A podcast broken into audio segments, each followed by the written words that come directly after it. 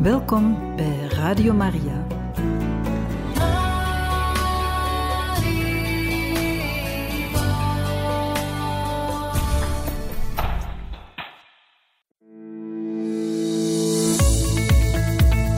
Exodus en Magnificat 90. Een opgang naar Pasen in 90 dagen bij Radio Maria.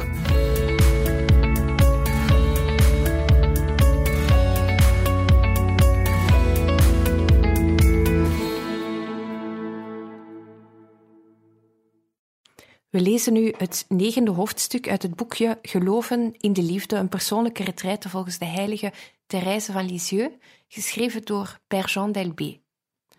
Dit hoofdstuk heeft als titel De Eucharistie.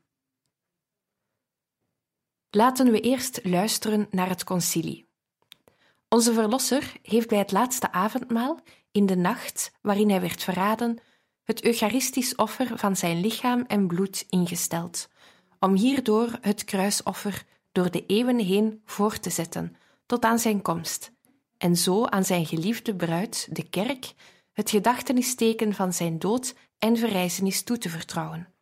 Het sacrament van goedheid, teken van eenheid, band van liefde. Het paasmaal, waarin Christus wordt genuttigd, de ziel met genade wordt vervuld en ons een onderpand wordt geschonken van de toekomstige heerlijkheid. De heilige mis herdenkt het kruisoffer. Telkens als gij dit brood eet en de beker drinkt, verkondigt gij de dood des Heren, totdat hij komt. Maar ze is niet alleen maar een herinnering. Het verheven offer van het altaar is dus niet een loutere herinnering zonder meer aan het lijden en de dood van Jezus Christus, maar een werkelijk en eigenlijk offer, waarin de hoge priester door een onbloedig offer hetzelfde doet wat hij eenmaal deed op het kruis, door zichzelf aan de Vader, aan de eeuwige Vader, op te dragen, als een zeer welgevallig slachtoffer. Het is één en hetzelfde slachtoffer. Het is dezelfde die zich nu offert door de bediening van de priesters, als die zich toen op het kruis offerde. Alleen de wijze van offeren verschilt. Dezelfde priester dus, Christus Jezus, wiens heilige persoon vertegenwoordigd wordt door zijn bedienaar. Deze is immers door het ontvangen van de priesterwijding aan de hoge priester gelijk gemaakt en heeft de macht te handelen in de kracht en in de persoon van Christus zelf. Door zijn priesterlijke handeling dus leent hij als het ware aan Christus zijn tong en reikt hij hem zijn hand. Hetzelfde slachtoffer ook, namelijk de goddelijke verlosser, volgens zijn menselijke natuur en in de werkelijkheid van zijn lichaam en bloed. De wijze echter waarop Christus geofferd wordt, is verschillend. Op het kruis immers offerde hij geheel zichzelf en zijn lijden aan God. De opoffering van het slachtoffer werd voltrokken door middel van een bloedige dood, vrijwillig ondergaan. Op het altaar daarentegen heeft, wegens de verheerlijkte staat van zijn menselijke natuur, de dood geen heerschappij meer over hem. En daarom is het storten van het bloed niet mogelijk.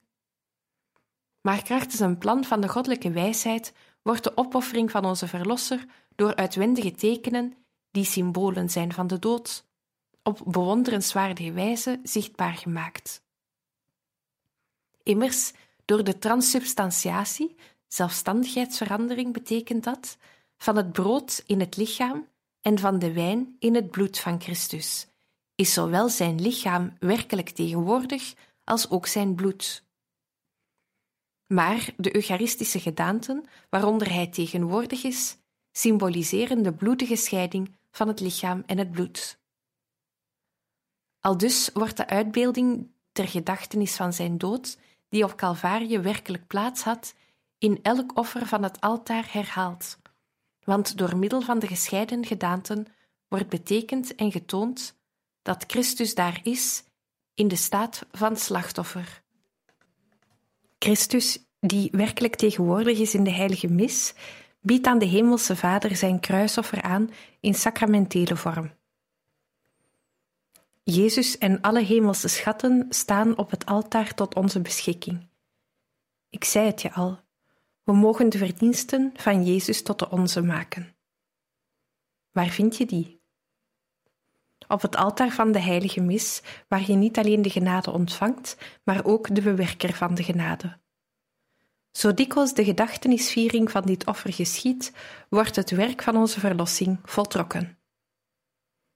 De mis is de goddelijke handeling waaromheen het leven van de kerk draait en waarvan het de uitstraling is, het centrum van waaruit het alle aandrijvingen krijgt en waarop het zich steeds weer richt. De levende bron van waaruit zij voortkomt en de oceaan waarin zij opgaat. Het is het offer van de verlossing, tegelijk eeuwig en vereeuwigd in de tijd, in de hemel voor God, op aarde onder ons.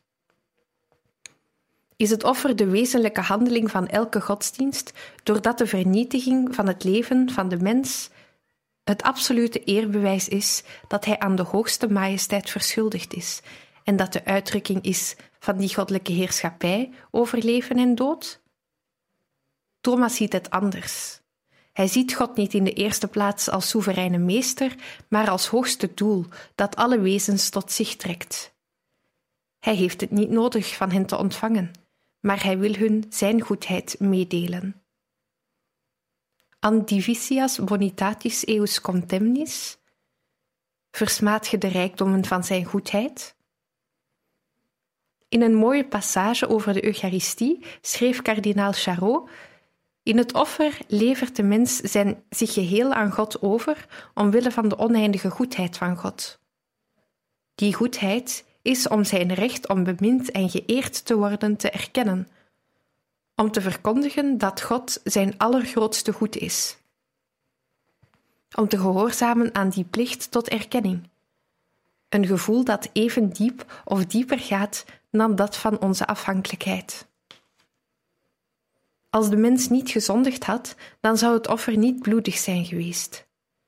Sinds de zondenval moet de mens erkennen dat de dood zijn deel is. Stipendia peccati mors. Het loon van de zonde is de dood. En door het aanbieden van het slachtoffer wil hij de orde van de goddelijke rechtvaardigheid herstellen. Maar omdat de minachting voor de oneindige liefde de rechtvaardigheid is, moet die worden hersteld door oneindige liefde. Die oneindige liefde is Jezus, die het aan zijn Vader heeft geofferd op het kruis en aan hem offert in de Eucharistie. Als enige priester, enig slachtoffer geofferd door een dubbele liefde, een dankzegging aan zijn Vader en barmhartigheid voor ons. Hij wil genoegdoening voor zijn rechtvaardigheid, maar vooral zijn hart tevreden stellen door een overmaat aan liefde die de ondankbaarheid van de mensen vergoedt. De pagina's van zijn evangelie verkondigen die brandende eeuwige liefde van Jezus voor de Vader. Om de vlam van liefde nog hoger te doen stijgen, voedt hij haar met zijn smart. Zo houden veel zielen hun offer verborgen, zoals Jezus het zijne. Gelukkig als ze zijn dat ze mogen lijden en sterven om God nog meer lief te hebben. Dan begrijpen we dat God ons niet tuchtig zoals Hij dat onder de oude wet deed, hoewel de huidige wereld meer dan ooit onder de macht van Satan lijkt te staan. Dat komt doordat er steeds, tegelijk met de zon, tussen hemel en aarde een hostie opgaat die roept: Vader, barmhartigheid. De vader hoort zijn welbeminde zoon, in wie hij welbehagen heeft, en hij luistert naar hem. God heeft de mens geschapen uit liefde en tot zijn verheerlijking. Hij gaf hem zijn verstand zodat hij hem kon kennen, zijn hart om hem lief te hebben en zijn wil om hem te dienen. Wij mogen dan ook de oneindige majesteit van God beschouwen, die tegelijk ons eerste beginsel en ons laatste doel is. Van Hem hebben wij alles gekregen wat wij hebben en wat wij zijn. We mogen geest, hart en wil ons hele wezen aan Hem onderwerpen in aanbidding, in dankzegging, in smeking en omdat wij zondaars zijn in boetedoening. Het Eucharistische offer is de uitdrukking van die plichten en de vertaling van die gevoelens. De waarde van het offer wordt gemeten aan de waardigheid van het slachtoffer en de heiligheid van de priester. Er is maar één offer dat God verheerlijkt, het offer van het mens geworden woord. De heilige mis is dus de volmaakte aanbidding, de volkomen dankzegging, de voldoening zonder prijs, het almachtige gebed. Hedendaagse theologen hebben op de verlossing en op de Eucharistie een nieuw licht geworpen, dat het verstand verlicht en het hart verwarmt, want het laat ons nog meer zien, zoals de pastoor van Ars al zei, dat er in het hart van God slechts liefde is.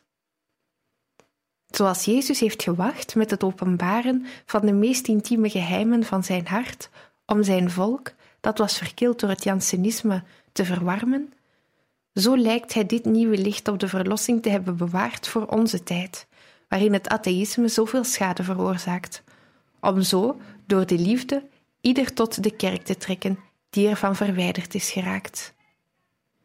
Het doel van het offer wordt verduidelijkt door het begrip te verdiepen van het bloed van het nieuwe verbond, tot vergeving van de zonden. Met het oog op onze verzoening met God. Het bloed van het paaslam, het bloed van het verbond, geeft uitdrukking aan de liefdesband die er ontstaat tussen God en zijn volk.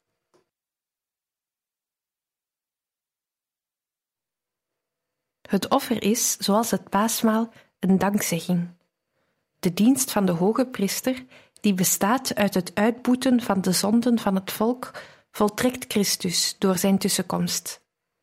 Hij is ons zoenoffer, waardoor God ons gunstig gezind is, onze zonde vergeeft en ons levend maakt.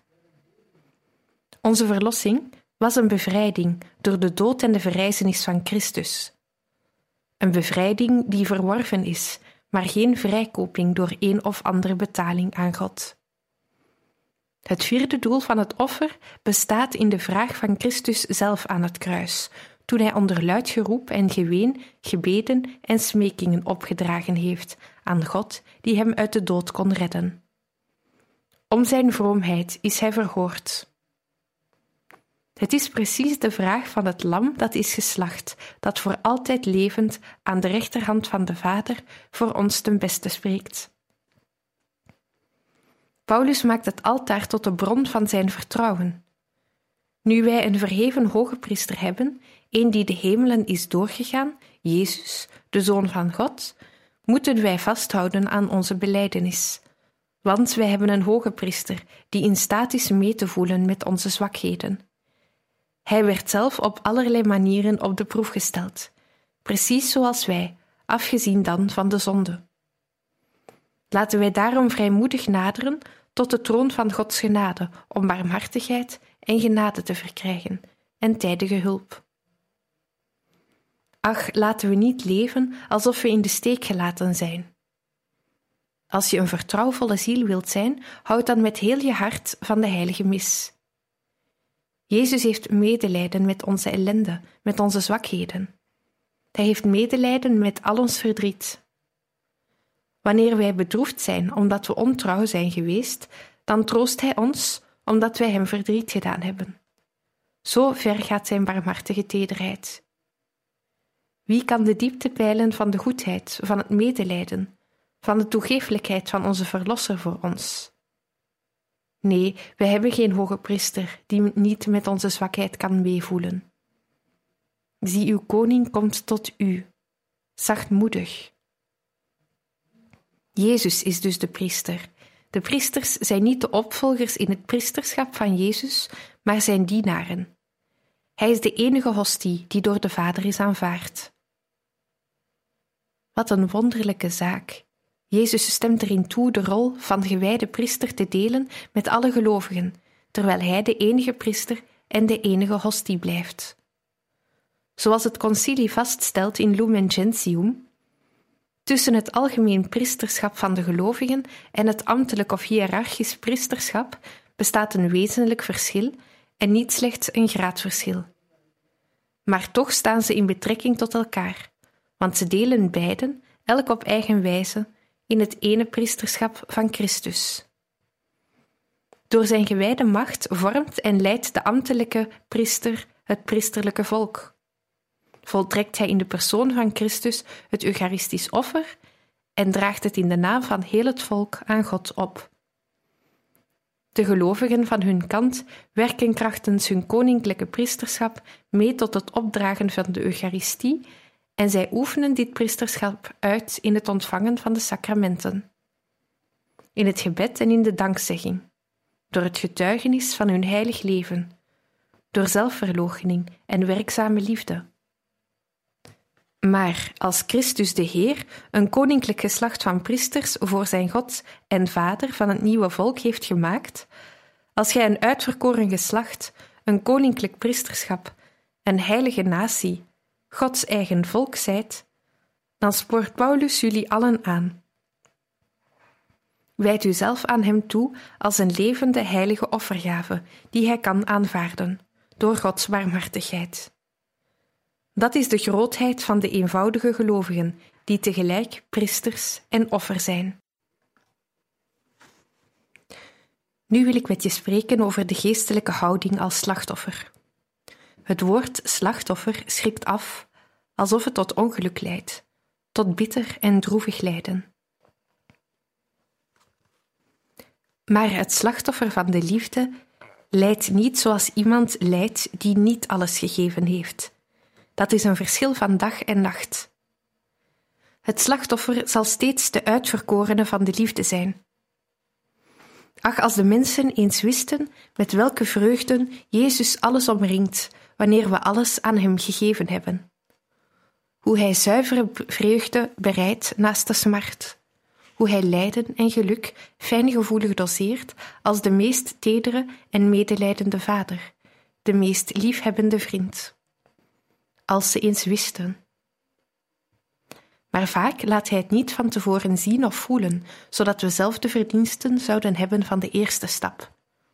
Als we het geluk dat te vinden is in de volledige gave van onszelf al volledig zouden begrijpen, voordat we onszelf overleveren, dan zouden we niet de minste verdiensten hebben.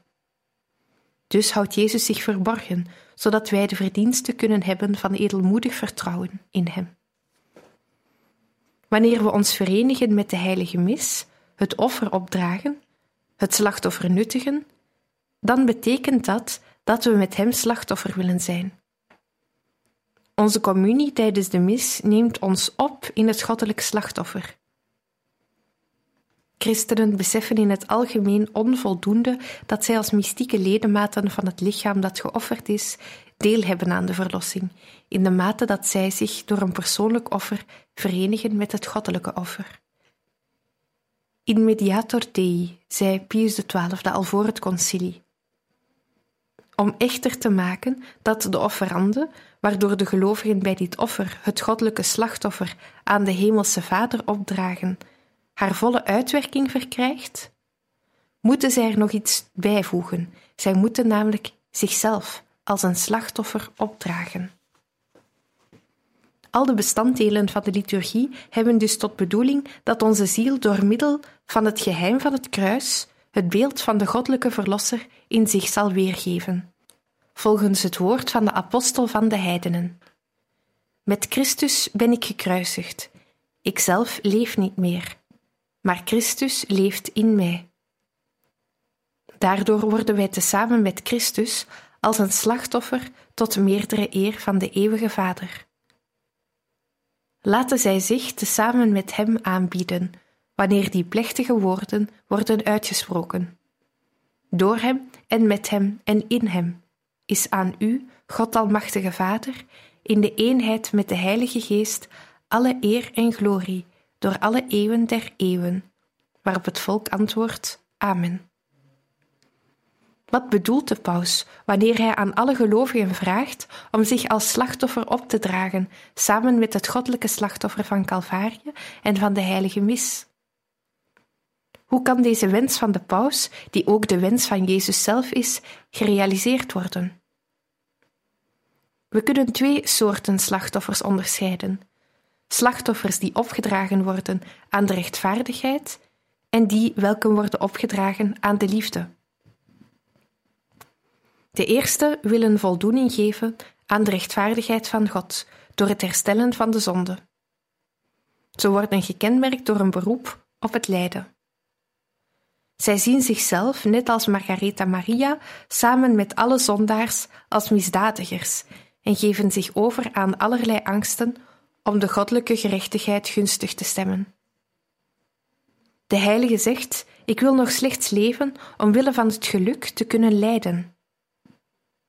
Mijn deel zal dus zijn om op Calvarië te blijven tot de laatste zucht, waarbij ik verlang om op het altaar van het hart van Jezus te worden geofferd, verteerd in de hitte van de vlammen ervan. Het is niet nodig te zeggen welke grote liefde dit offer veronderstelt. Ik denk dat, tot aan Therese, de opdracht als slachtoffer altijd in deze geest werd gedaan, met verschillende nuances. Maar Therese vond een andere manier om zich aan te bieden, een andere wijze om zich op te offeren en te sterven als slachtoffer. En die vondst van liefde is van een goddelijke schoonheid. Zij zag hoe het hart van Jezus overstroomde van tederheid en erbarmen voor de arme zondaars, voor alle mensen. Aan dat hart ontsnappen stromen van liefde die de Verlosser, Jezus, niet kan tegenhouden. Maar de mensen willen in hun ondankbaarheid niets weten van die goddelijke liefde. Ze wijzen die af, ze werpen een wal van onverschilligheid op, van minachting en zelfs van haat, zodat de reddende stroom hen maar niet zal bereiken. Wat een lijden voor Jezus, die er naar hongert om zijn liefde uit te storten, en het niet kan. Zie hem daar als koning die bedelt om liefde, bedelt om harten die hij kan vervullen met zijn barmhartige tederheid, terwijl hij die niet vindt. Een hart willen hebben dat overloopt van liefdevolle goedheid, die willen verbreiden en niemand vinden die haar wil ontvangen. De liefde is onder de zijnen gekomen en de zijnen hebben hem niet aanvaard. Zijn hart is van binnen vermorzeld, zou ik willen zeggen, door de liefde die hij niet heeft kunnen uitstorten. Dan komt daar zijn kleine slachtoffer. Die liefde die de mensen afwijzen, die wil ik hebben. Ik open mijn hart helemaal voor die goddelijke liefde. Laat die mij doordringen. Laat die in me branden. Laat die mijn hele hart verteren. Zo zal ik mijn goddelijke verlosser verlichting brengen. Zo zal ik sterven als slachtoffer van liefde in die oceaan van vlammen. De reizer roept uit: O mijn God, zal alleen uw rechtvaardigheid daar zijn om slachtoffers te ontvangen? Heeft uw barmhartige liefde daar ook geen behoefte aan? Zij wordt van alle kanten miskend, afgewezen. De harten waaraan gij die liefde wilt schenken, keren zich tot de schepselen en vragen daaraan hun geluk in plaats van zich in uw armen te werpen en uw oneindige liefde te aanvaarden. O mijn God, zal uw afgewezen liefde opgesloten blijven in uw hart? Het schijnt mij toe dat u, als u zielen zou vinden die zich als slachtoffer aan uw liefde zouden aanbieden, deze snel zou verteren. Dat u blij zou zijn, dat u de oneindige stromen van tederheid die er in u zijn, niet behoefde tegen te houden. Als uw rechtvaardigheid, die slechts tot de aarde uitstrekt, zich graag van haar last wil bevrijden, hoeveel meer verlangt uw barmhartige liefde dan niet om de zielen in vuur en vlam te zetten? Uw barmhartigheid reikt immers tot in de hemelen. O mijn Jezus, laat mij dat gelukkige slachtoffer zijn. Verteer uw brandoffer met het vuur van uw goddelijke liefde. Tot zover Therese. En dan gebeurt er iets wonderbaarlijks. Wanneer die liefde die de mensen afwijzen, het hart van Therese zal hebben bezocht en het heeft verteerd, en ook andere zielen zoals zij, dan kunnen ze die niet meer weigeren. Door slachtoffer van de liefde te zijn, is ze ook apostel van de liefde. Hier zien we weer die essentiële waarheid: dat het apostolaat van het gebed en liefde, van de opoffering van zichzelf uit liefde en het offer in vereniging met Jezus in Gethsemane en op Calvarië het eerste apostolaat is.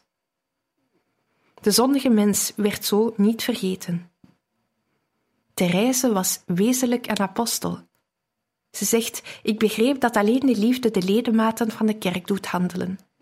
Dat wanneer de liefde zou uitoven, de apostelen het evangelie niet meer zouden verkondigen en de martelaren zouden weigeren hun bloed te vergieten.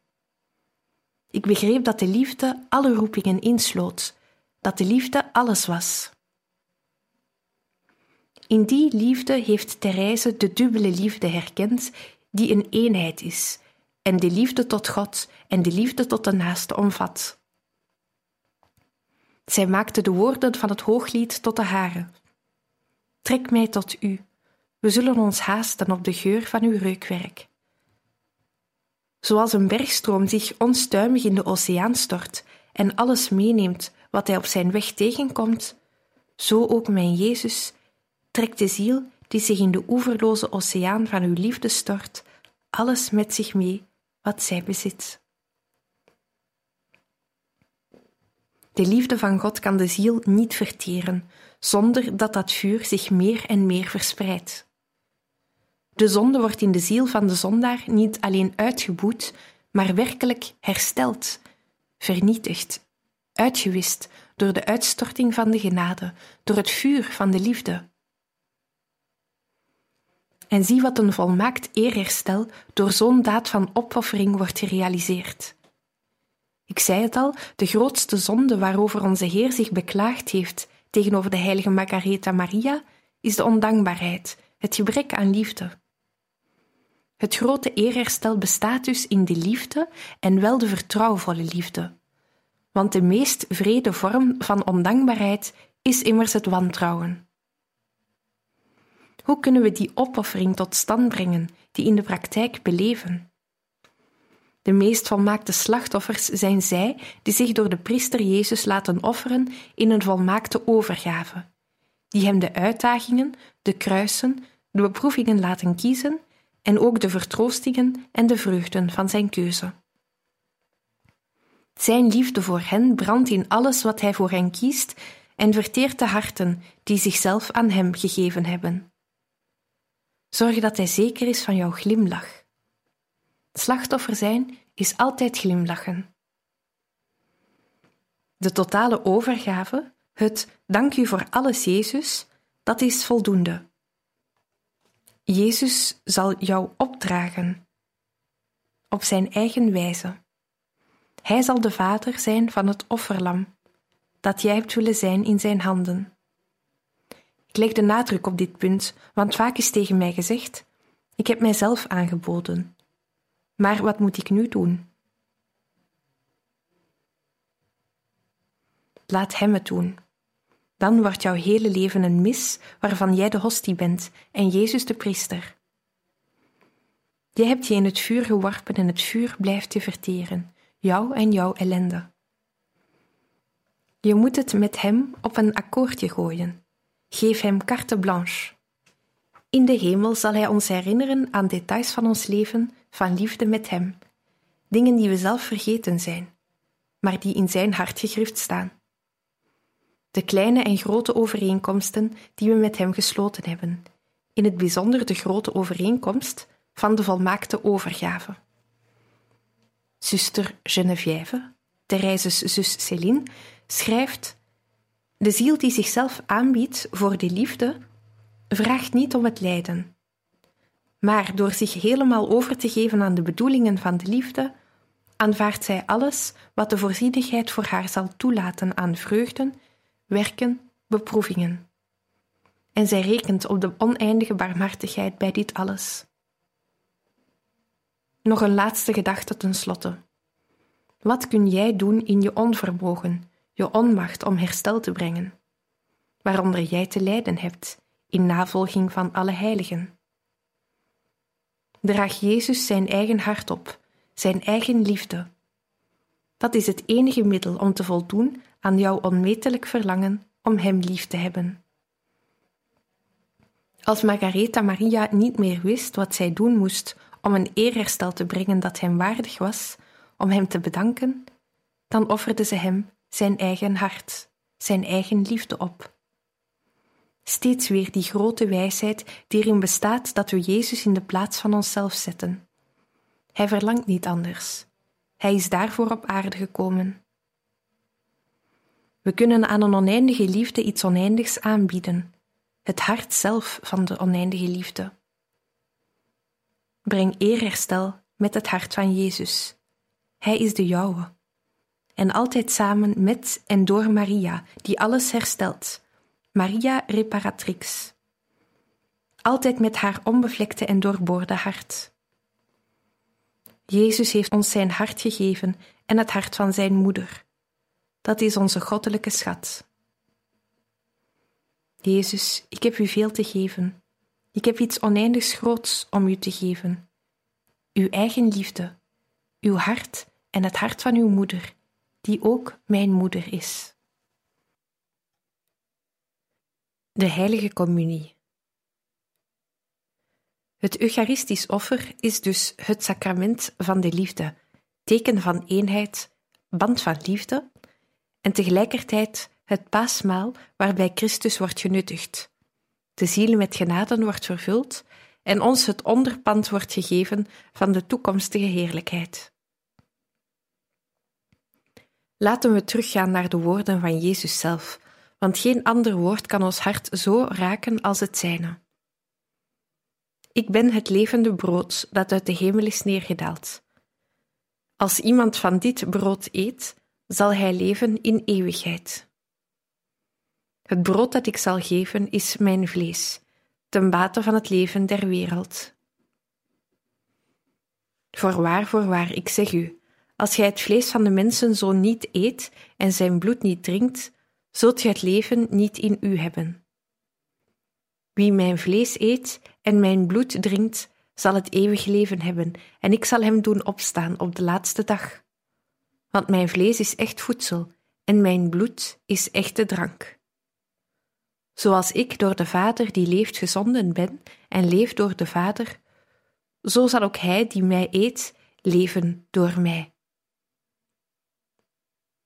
Uw volk daarentegen hebt gij met engelenspijs gevoed, zegt wijsheid en hun vanuit de hemel zonder ophouden een toebereid brood gegeven, dat iedere smaak in zich had en aangenaam was voor ieder die het proefde. En de citaat. Paulus VI schrijft in zijn wondermooie encycliek Mysterium Fidei, nadat hij zeven manieren heeft overwogen waarop Jezus in zijn kerk aanwezig is, het volgende. Deze verschillende manieren van tegenwoordigheid vervullen ons met bewondering en houden ons het mysterie van de kerk ter overweging voor. Maar geheel anders is de wijze, de allerverhevenste wijze, waarop Christus bij zijn kerk tegenwoordig is in het sacrament van de Eucharistie. Het bevat immers Christus zelf. En verderop, want niet alleen op het ogenblik dat het offer wordt opgedragen en het sacrament wordt voltrokken, maar ook na het opdragen van het offer, is Christus in waarheid de Emmanuel, God met ons. Dag en nacht is Hij in ons midden, woont Hij onder ons, vol van genade en waarheid. Wanneer de apostel Johannes over het laatste avondmaal spreekt, zoekt hij naar een woord dat alle liefde die Jezus openbaarde in zijn laatste maaltijd met zijn leerlingen bevat, en hij zegt: In finem dilexit. Hij beminde ons tot de uiterste grenzen van de liefde. Waarom is Jezus op deze wijze bij ons gebleven in de Eucharistie? Om ons voedsel te zijn. Hij wist hoezeer onze zwakke zielen dat brood uit de hemel, dat Hij is, nodig hebben. Hij is gebleven om ons niet te verlaten. Als we iemand lief hebben, dan willen we aanwezigheid van de persoon van wie we houden. Wanneer we nu de zuivere theologie terzijde laten, laten we ons dan even proberen voor te stellen dat er in zijn hart een strijd ontstond, toen hij, na zijn verrijzenis, weer naar de hemel moest opstijgen. Hij wilde wel sterven, maar hij wilde niet weggaan. Hij wilde ons niet verlaten en ons alleen laten. Hij wilde ons, terwijl Hij in ons bleef, door de genade, door het geloof, de hoop en de liefde, ook die zoetheid en die rijkdom geven van Zijn onuitsprekelijke aanwezigheid in de Eucharistie en daarin bij ons blijven tot het einde der tijden. Ja, Hij zal opstijgen naar de hemel van de heerlijkheid, waar Zijn verheerlijkt lichaam naar moest opstijgen, maar tegelijkertijd zal Hij bij ons blijven. En dan is daar het laatste avondmaal. Aan het gastmaal van de liefde van het cenakel, omgeven door zijn vrienden, zijn broeders, deed hij dat wonder dat veel groter is dan de schepping. Hij stelde de goddelijke Eucharistie in. Hij is gebleven om ons voedsel te zijn. Mijn vlees is echt voedsel en mijn bloed is echte drank. Maar een voedsel met buitengewone gevolgen. Hij komt in ons om ons om te vormen in Hem. Hij wilde meer dan een vereniging, meer dan een versmelting. Hij wilde de eenheid van de liefde, niets dan één zijn met ons. De kerkvaders zoeken naar vergelijkingen om die vereniging te verklaren. Twee stukken was die worden vermengd en die niet meer te onderscheiden zijn. Het ijzer dat roodgloeiend is gemaakt in het vuur en zelf tot vuur wordt. Maar het is meer dan dat. Daarin is er slechts vereniging, slechts versmelting. Maar hij brengt werkelijk de eenheid van de liefde tot stand. Het concilie zegt ons: het deelnemen aan het lichaam en bloed van Christus heeft juist deze uitwerking, dat wij omgevormd worden in hetgeen wij nuttigen. Hij neemt onze natuur aan om ons van zijn godheid mee te delen. Hij neemt het leven van een mens aan om ons te doen delen in zijn goddelijk leven. Hij wordt mens om ons tot goden te maken. En zijn menselijke geboorte wordt het middel tot onze geboorte in het goddelijk leven. Je ziet hoe mooi dit is en hoe ver het gaat. Hij geeft ons het gebod: Wees dus volmaakt zoals uw Vader in de hemel volmaakt is. Maar hoe dan? door het lichaam en bloed te eten en te drinken van Hem die als enige volmaakt is als de Vader en die ons in zichzelf omvormt. In tegenwoordigheid van dit offer en rond deze heilige tafel komt de eenheid van het volk van God tot stand, waarvan het tabernakel het geestelijk middelpunt is, omdat het Hem bevat, die het middelpunt is van alle harten. Hem, door wie het al bestaat, en wij in het bijzonder. O, wees toch Eucharistische zielen, heb honger en dorst om dit levende wonder te eten. Je ermee te voeden.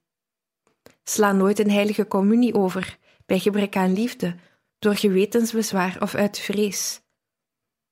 Wanneer je in staat van genade bent, ga dan naar de heilige tafel, ga hem ontvangen. In een ogenblik kunnen een acte van nederigheid en een acte van liefde je voorbereiden. Als je door een oorzaak buiten jou niet kunt, dan is het goed. Jezus zal daarin voorzien als hij jouw vurig verlangen ziet om hem te ontvangen. Er is een mooie gedachte die niet vaak genoemd wordt.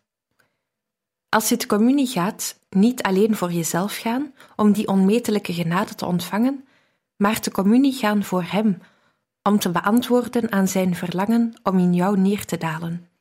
Hem de vreugde te geven dat Hij in jouw hart mag neerdalen, in de hemel van jouw hart. Je zal zeggen: Wat, mijn armzalige hart, zo ellendig, zo onwaardig, is dat een hemel voor Jezus? Ja, als je zelf aan Hem vraagt om van jouw hart een hemel voor Hem te maken. Dit is ook de plaats om je eraan te herinneren dat voelbare liefde op zichzelf niets is. Het is mogelijk dat je voor en na de communie kil en verstrooid bent. Luister dan naar Therese. Zij schrijft: Ik kan niet zeggen dat ik tijdens mijn dankzeggingen vaak vertroostingen heb ontvangen. Misschien was dat wel het moment dat ik er het minste heb ontvangen. Ik vind dat heel natuurlijk. Ik heb me immers aan Jezus aangeboden niet als iemand die zijn bezoek wenst te ontvangen voor eigen vertroosting, maar in tegendeel voor het genoegen van Hem die zich aan mij geeft. Hij komt niet iedere dag uit de hemel om in die gouden Sibori te blijven. Hij komt om een andere hemel te vinden, de hemel van onze ziel, gemaakt naar zijn beeld, de levende tempel van de aanbiddelijke drie-eenheid. Het is een lam. Is er iets zachters? Dat jou uitnodigt hem te ontvangen. Hij zelf neemt al jouw zonden weg. Heer, ik ben niet waardig u te ontvangen, maar spreek slechts één woord, één enkel woord, en ik zal gereinigd zijn. Mijn ziel, mijn hart worden door dat woord dat u gezegd hebt een hemel, waarlijk een hemel voor u. Die woorden, zie het lam Gods dat de zonden wegneemt, en ik ben niet waardig, maar spreek slechts één woord, zijn de mooiste, de meest volledige, de prachtigste voorbereiding tot de heilige communie. Hier zien we de onvergelijkelijke rijkdom van de liturgische gebeden in al hun diepgang. Ze zeggen alles, op voorwaarde dat we ze met geloof en liefde hun volledige betekenis geven. Als je toch eens wist hoezeer Jezus hongert naar jou, hoezeer Hij brandt van verlangen om in jouw hart te komen, hoe ongeduldig Hij is om in jou neer te dalen en alle afstand tussen jou en Hem te doen verdwijnen. En de dag dat je een communie overslaat, is dat voor Hem een grote droefheid, een grote teleurstelling. Ga dus naar Hem toe om te beantwoorden aan Zijn verlangen. Desiderio desideravi. Ik heb met onmetelijk verlangen ernaar verlangd dit paasmaal met jou te eten. Ik heb dorst, ik dorst ernaar dat je bij mij komt. Ik dorst ernaar in jou neer te dalen. Onthoud hem dat niet. Onthoud hem dat geluk nooit door jouw eigen schuld. Het mooiste ochtendgebed op ochtenden dat je niet te communie kunt gaan om redenen van werk of ziekte, is een geestelijke communie. Hernieuw in het verloop van de dag die acte van werkelijke vereniging met Hem die het brood van het leven is. De communie, dagelijks brood. Wees voortdurend in een staat van geestelijke communie. Zeg zoals Margaretha Maria: Jezus, u weet dat ik bereid ben om op blote voeten over een pad van vlammen te lopen, om geen enkele communie te missen hoe het ook met je hart gesteld is, zelfs als je de ijver, het vuur, het verlangen helemaal niet voelt, laat de houding van je ziel dan zijn tot alles bereid zijn om geen enkele communie te missen. Die houding ziet Jezus in jou en die brengt hem in verrukking en trekt hem in de hemel naar jouw hart toe dan is het een dag als die waarop Margaretha Maria, toen ze niet kon communiceren omdat ze ziek was, tot hem haar onmetelijk verlangen om hem te ontvangen uitsprak. Door die zin die ik zojuist heb aangehaald, waarop Jezus tot haar zei: Voor jou alleen zou ik het sacrament van mijn liefde al hebben ingesteld. Zeg op het moment van communiceren: Jezus, ik kom bij u omdat ik zwak ben omdat ik ellendig ben, omdat ik een zondaar ben. Ik kom bij u omdat ik u zo nodig heb. Wat een mooie voorbereiding tot de communie. Niet tot hem zeggen: Ik kom bij u omdat ik goed voorbereid ben, maar ik kom bij u omdat ik u zo heel hard nodig heb. Het is ook aan de zwakken en ellendigen toebedeeld dat zij met nog grotere ijver het volgende gebed kunnen bidden. Ik heb u nodig en ik ben blij dat ik zozeer uw barmhartigheid nodig heb. Dat is een gebed dat als een pijl doordringt tot in het diepst van zijn oneindig barmhartige hart. Ik heb u nodig en ik ben blij dat ik zozeer uw barmhartigheid nodig heb. Laat je heilige mis het middelpunt van jouw dag zijn. Alles moet voor jou voortvloeien uit jouw dagelijkse heilige mis en alles moet erop uitkomen. Je dagen moeten, omdat je dat wil, een dankzegging zijn voor de heilige mis die je in de ochtend hebt bijgewoond en een voorbereiding op de mis die je de volgende dag zal bijwonen.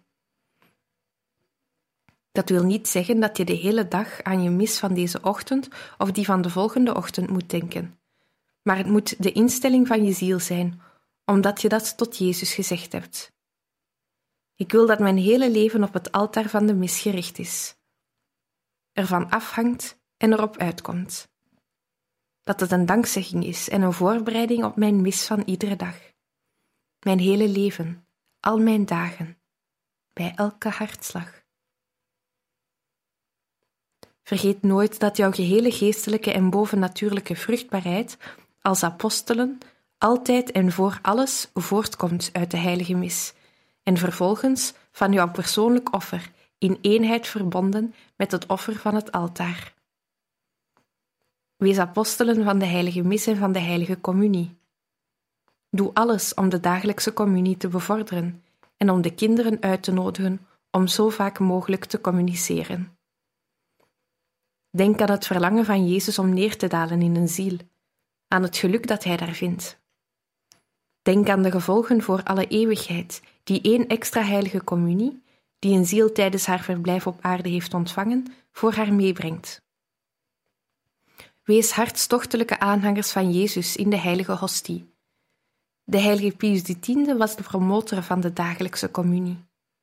In zijn hart, het hart van een heilige, heeft hij beseft wat de heilige mis en de communie werkelijk zijn. Ach, dring toch aan bij de zielen. Doe alles wat in jouw macht ligt, opdat de zielen die jou zijn toevertrouwd een zo compleet, een zo volledig mogelijk eucharistisch leven hebben.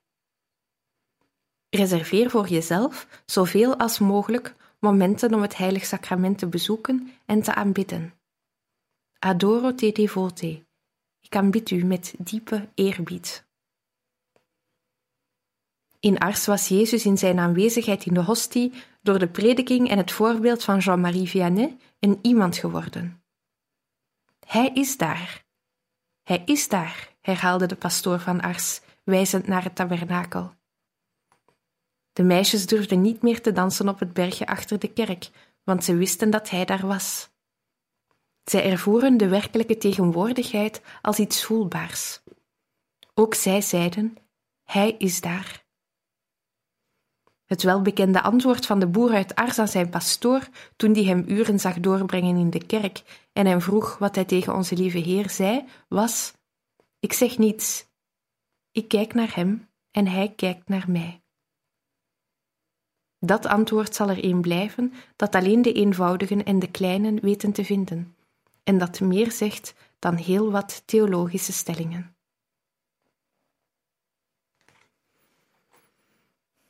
Wees zielen van stil gebed.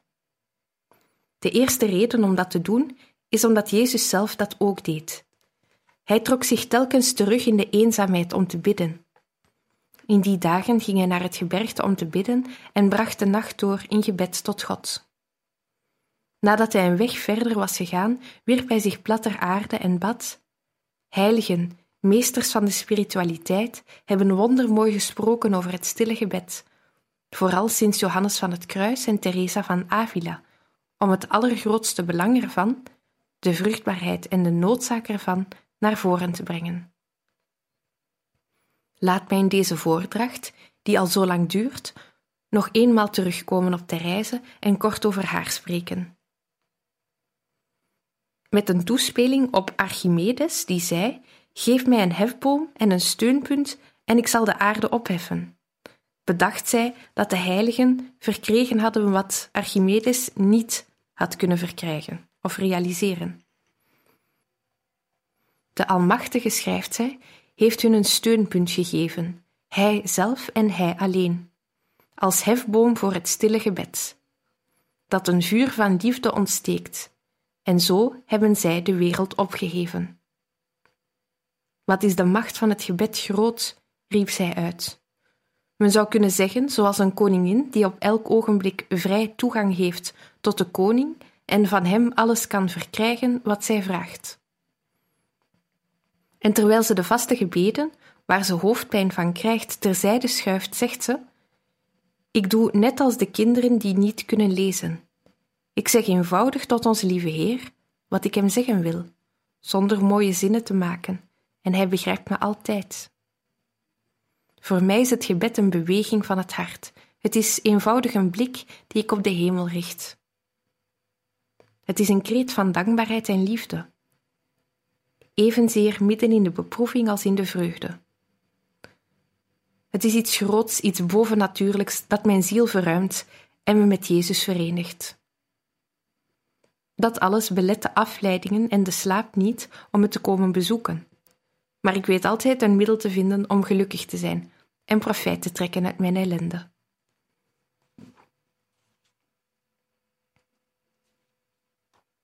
In haar onmacht kwam de Heilige Schrift en de navolging van Christus haar te hulp. Ze vond er een stevig en zuiver voedsel in. Maar bovenal hield het evangelie haar geboeid tijdens haar stille gebedstijden. Daarin ontdekte ze steeds nieuwe lichtpunten, verborgen en mysterieuze betekenissen. Toch ontdekte ze, doordat ze Jezus in zich aanwezig voelde, die haar op elk moment leidde en haar ingaf wat ze moest zeggen of doen, met de houding van volkomen overgave. En dat is de vrucht van de vereniging met Jezus. Lichtpunten die ze nog niet gezien had, en ze voegt daaraan toe: Die zijn niet het meest overvloedig tijdens mijn tijden van stil gebed, maar veel eer te midden van de bezigheden van de dag. Wat is dat alles evenwichtig en wat gaat het diep? Met wat een gezag, wat een zekerheid en wijsheid heeft Therese illusies in het geestelijk leven weggevaagd. Zij wist heel goed dat niemand kan zeggen: Jezus is de Heer, tenzij door de Heilige Geest. Evenzo komt de Geest onze zwakheid te hulp, want wij weten niet eens hoe wij behoren te bidden. Maar de Geest zelf pleit voor ons met onuitsprekelijke verzuchtingen. De Heilige Geest is het die in ons bidt en overweegt. Bidden is met liefde aan God denken. De Heilige Geest is liefde. Hoe hebben de mensen die gaven van de onbegrijpelijke liefde de Eucharistie ontvangen? Op Witte Donderdag is Jezus rechtstreeks van het cenakel naar de Hof van Olijven gegaan. En daar, onder het zweten van bloed, was datgene waaronder hij het meeste leed, volgens wat hij heeft toevertrouwd aan Mar Margaretha Maria, de ondankbaarheid van de mensen en in het bijzonder hun ondankbaarheid ten opzichte van het sacrament van zijn liefde. Hij voorzag de lange dagen, de lange nachten, dat hij in de duizenden eenzame tabernakels van kerken alleen zou zijn, vergeten. Hij zag de miljarden onverschillige mensen die dagelijks voorbij de kerken lopen zonder er ook maar een ogenblik aan te denken dat Hij daar is. De mensen die de kerken binnengaan om de ramen te bewonderen en die zelfs geen kleine kniebuiging maken voor het tabernakel. Hij zag toen de menigte gedoopten die hij tot zijn kinderen heeft aangenomen in zijn bloed, die zelfs de heilige mis op zondag verwaarlozen en die de paascommunie weigeren. Wat vraagt hij van ons? nadat hij zich in de hostie heeft overgeleverd, zoals hij gedaan heeft. Eén uurtje per week op zondag, één heilige communie per jaar. Kon hij nog minder eisen? Hij die geeft zonder te rekenen, vraagt iets heel kleins terug en dat wordt hem nog geweigerd. Hij heeft de ontheiligende communies voorzien, de haat waarmee hij vervolgd zou worden, in het bijzonder in zijn Eucharistie, door goddelozen die behoren tot duivelse secten. Dat alles heeft hij voorzien. Alles heeft hij voorzien in Gethsemane. Alles aanvaard om neer te dalen in een enkele ziel die hij bemint. Voor jou alleen al zou ik het sacrament van mijn liefde hebben ingesteld. Het voorbeeld van de overgave, waarover ik je al zoveel gesproken heb, is de hostie. Wanneer de priester die aan de linkerzijde neerlegt, blijft het aan de linkerzijde. Legt hij hem rechts, dan blijft hij rechts. Er komen heiligschenners, ze nemen hem uit het tabernakel, werpen hem in de goot en hij laat zich in de goot werpen. Dat is de les van de volmaakte overgave.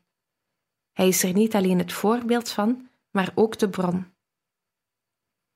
Het leven van de heiligheid van vertrouwen, van overgave en vrede, dat ik tot nu toe gepreekt heb, zul je alleen kunnen leven in de mate waarin je drinkt aan de bron van het levende water. de bron die blijft ontspringen tot in het eeuwige leven, de bron van het altaar. De intronisatie. In de geest van haar stichter bestaat er een zo nauwe band tussen de intronisatie van het heilig hart van Jezus in de gezinnen en de Eucharistie, dat ik je over dit werk enkele woorden, over dit zo bovennatuurlijke werk wil zeggen. En dat past heel goed in het kader van deze retraite. Het is gesticht door pater Matteo Crowley in het begin van de 20e eeuw. Hij was in Peru geboren, had een Engelse vader en een Peruviaanse moeder en studeerde in Valparaiso in Chili, aan een college dat werd geleid door de Franse paters van de Congregatie van de Heilige Harten van Jezus en Maria en van de altijd durende aanbidding van het Allerheiligste Sacrament des Altaars. Die congregatie met twee takken, broeders en zusters, werd midden in de tijd van de revolutie gesticht door pater Coudrin en moeder Henriette Emer de la Chevalerie.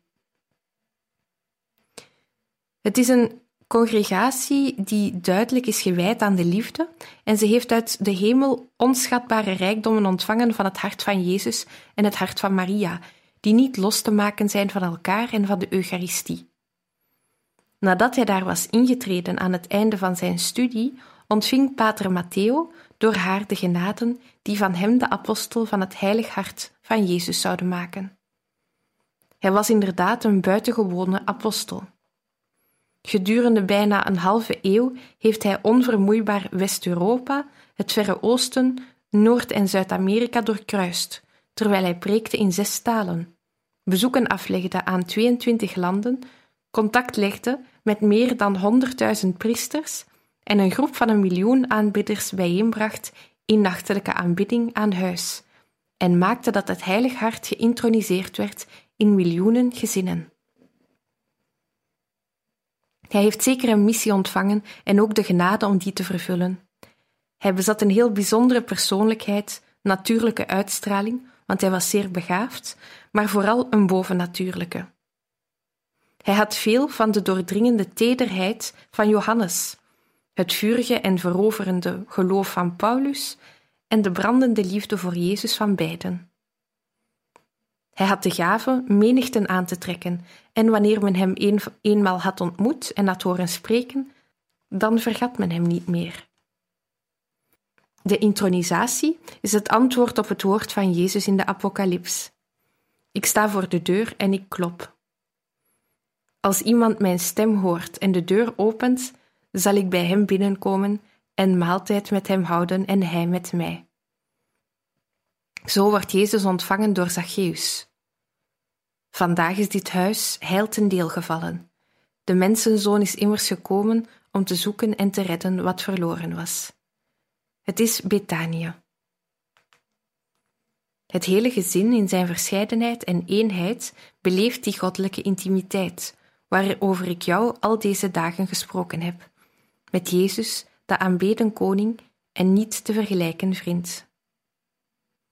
Het concilie zegt ons, omdat de schepper het huwelijk heeft gemaakt tot oorsprong en grondslag van de menselijke samenleving, heeft het apostolaat van de echtgenoten en de gezinnen een bijzondere betekenis, zowel voor de kerk als voor de maatschappij. Juist het gezin heeft van God de zending ontvangen de eerste levenscel te zijn van de samenleving. Wil het deze zending vervullen, dan moet het door onderlinge liefde van de leden en door gemeenschappelijk gebed zich als het ware het familieheiligdom tonen van de kerk. En dat is de grote gedachte achter de intronisatie. Het gezin, die kleine kerk waarvan de vader de bisschop is, zoals Augustinus het zo mooi uitdrukte. Dan zal het christelijk gezin, als voortkomend uit het huwelijk, dat een beeld is van en een deelname aan het liefdesverbond tussen Christus en de kerk, aan allen de levende aanwezigheid van de Verlosser in de wereld en de ware aard van de kerk laten zien. En dit zowel door de liefde van de echtgenoten, hun edelmoedige vruchtbaarheid, hun eenheid en trouw, als door de liefdevolle samenwerking van alle gezinsleden. Ook zegt het concilie ons nog dat, uit het feit dat Christus, gezonden door de Vader, de bron en oorsprong is van heel het apostolaat van de kerk, volgt dat de vruchtbaarheid van het apostolaat van de leken afhangt van hun verbondenheid met Christus. Laten zij bij het correct vervullen van hun wereldlijke taken in het gewone leven de verbondenheid met Christus niet losmaken van hun leven, maar door het verrichten van hun werkzaamheden volgens de wil van God juist groeien in die verbondenheid. Want het gezin zal leven vanuit de apostolische en missionaire geest. Het zal bij uitstek de wieg zijn van de roepingen. Maar Pater Matteo keek verder dan de heiliging van het gezin. Het grote doel dat hij nastreefde was de verwezenlijking van de maatschappelijke heerschappij van het Heilig Hart, door voor zijn liefde de hele maatschappij te winnen, gezin na gezin. Dit is wat hij erover zegt. De intronisatie van het Heilig Hart in het gezin is het eerbetoon van aanbidding, van maatschappelijk herstel en brandende liefde, dat het gezin als maatschappelijke cel aan het hart van Jezus brengt als koning van de maatschappij. Ze blijft onophoudelijk bezig voor Jezus de hele maatschappij terug te winnen, door hem een troon te geven op de plaats van de bronnen van het leven, de basis van de samenleving, namelijk het gezin.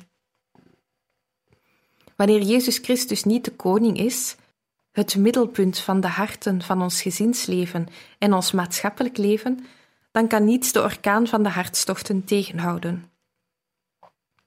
Authentieke en duurzame vrede komt alleen en kan alleen komen van Hem, de Prins van de Vrede.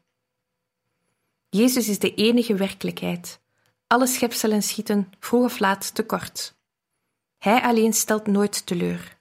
Hij alleen is trouw.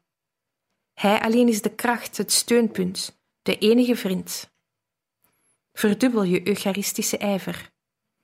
Wij zijn erop uit om door de intronisatie diep eucharistische gezinnen te vormen om zo sterk christelijke samenlevingen te doen ontstaan, die niet alleen aan de buitenkant en in naam christelijk zijn, maar in geest en waarheid. Nachtelijke aanbidding in het gezin is het vuur van onze heilige oorlog. Houd daar met je hele hart aan vast. De intronisatie is vooral levend en wordt beleefd door die vlam. Bemin het hart van Jezus. Houd ervan met een dwaze liefde, Houd meer van hem dan van wie dan ook. Laat er al je genegenheid in verloren gaan, zonder angst voor offers. Het hart van Jezus is een afgrond die geen scheiding brengt. Wij hebben meer lief, we hebben beter lief wanneer we Jezus lief hebben. De natuurlijke genegenheid wordt omgevormd, verruimd, vergoddelijkt.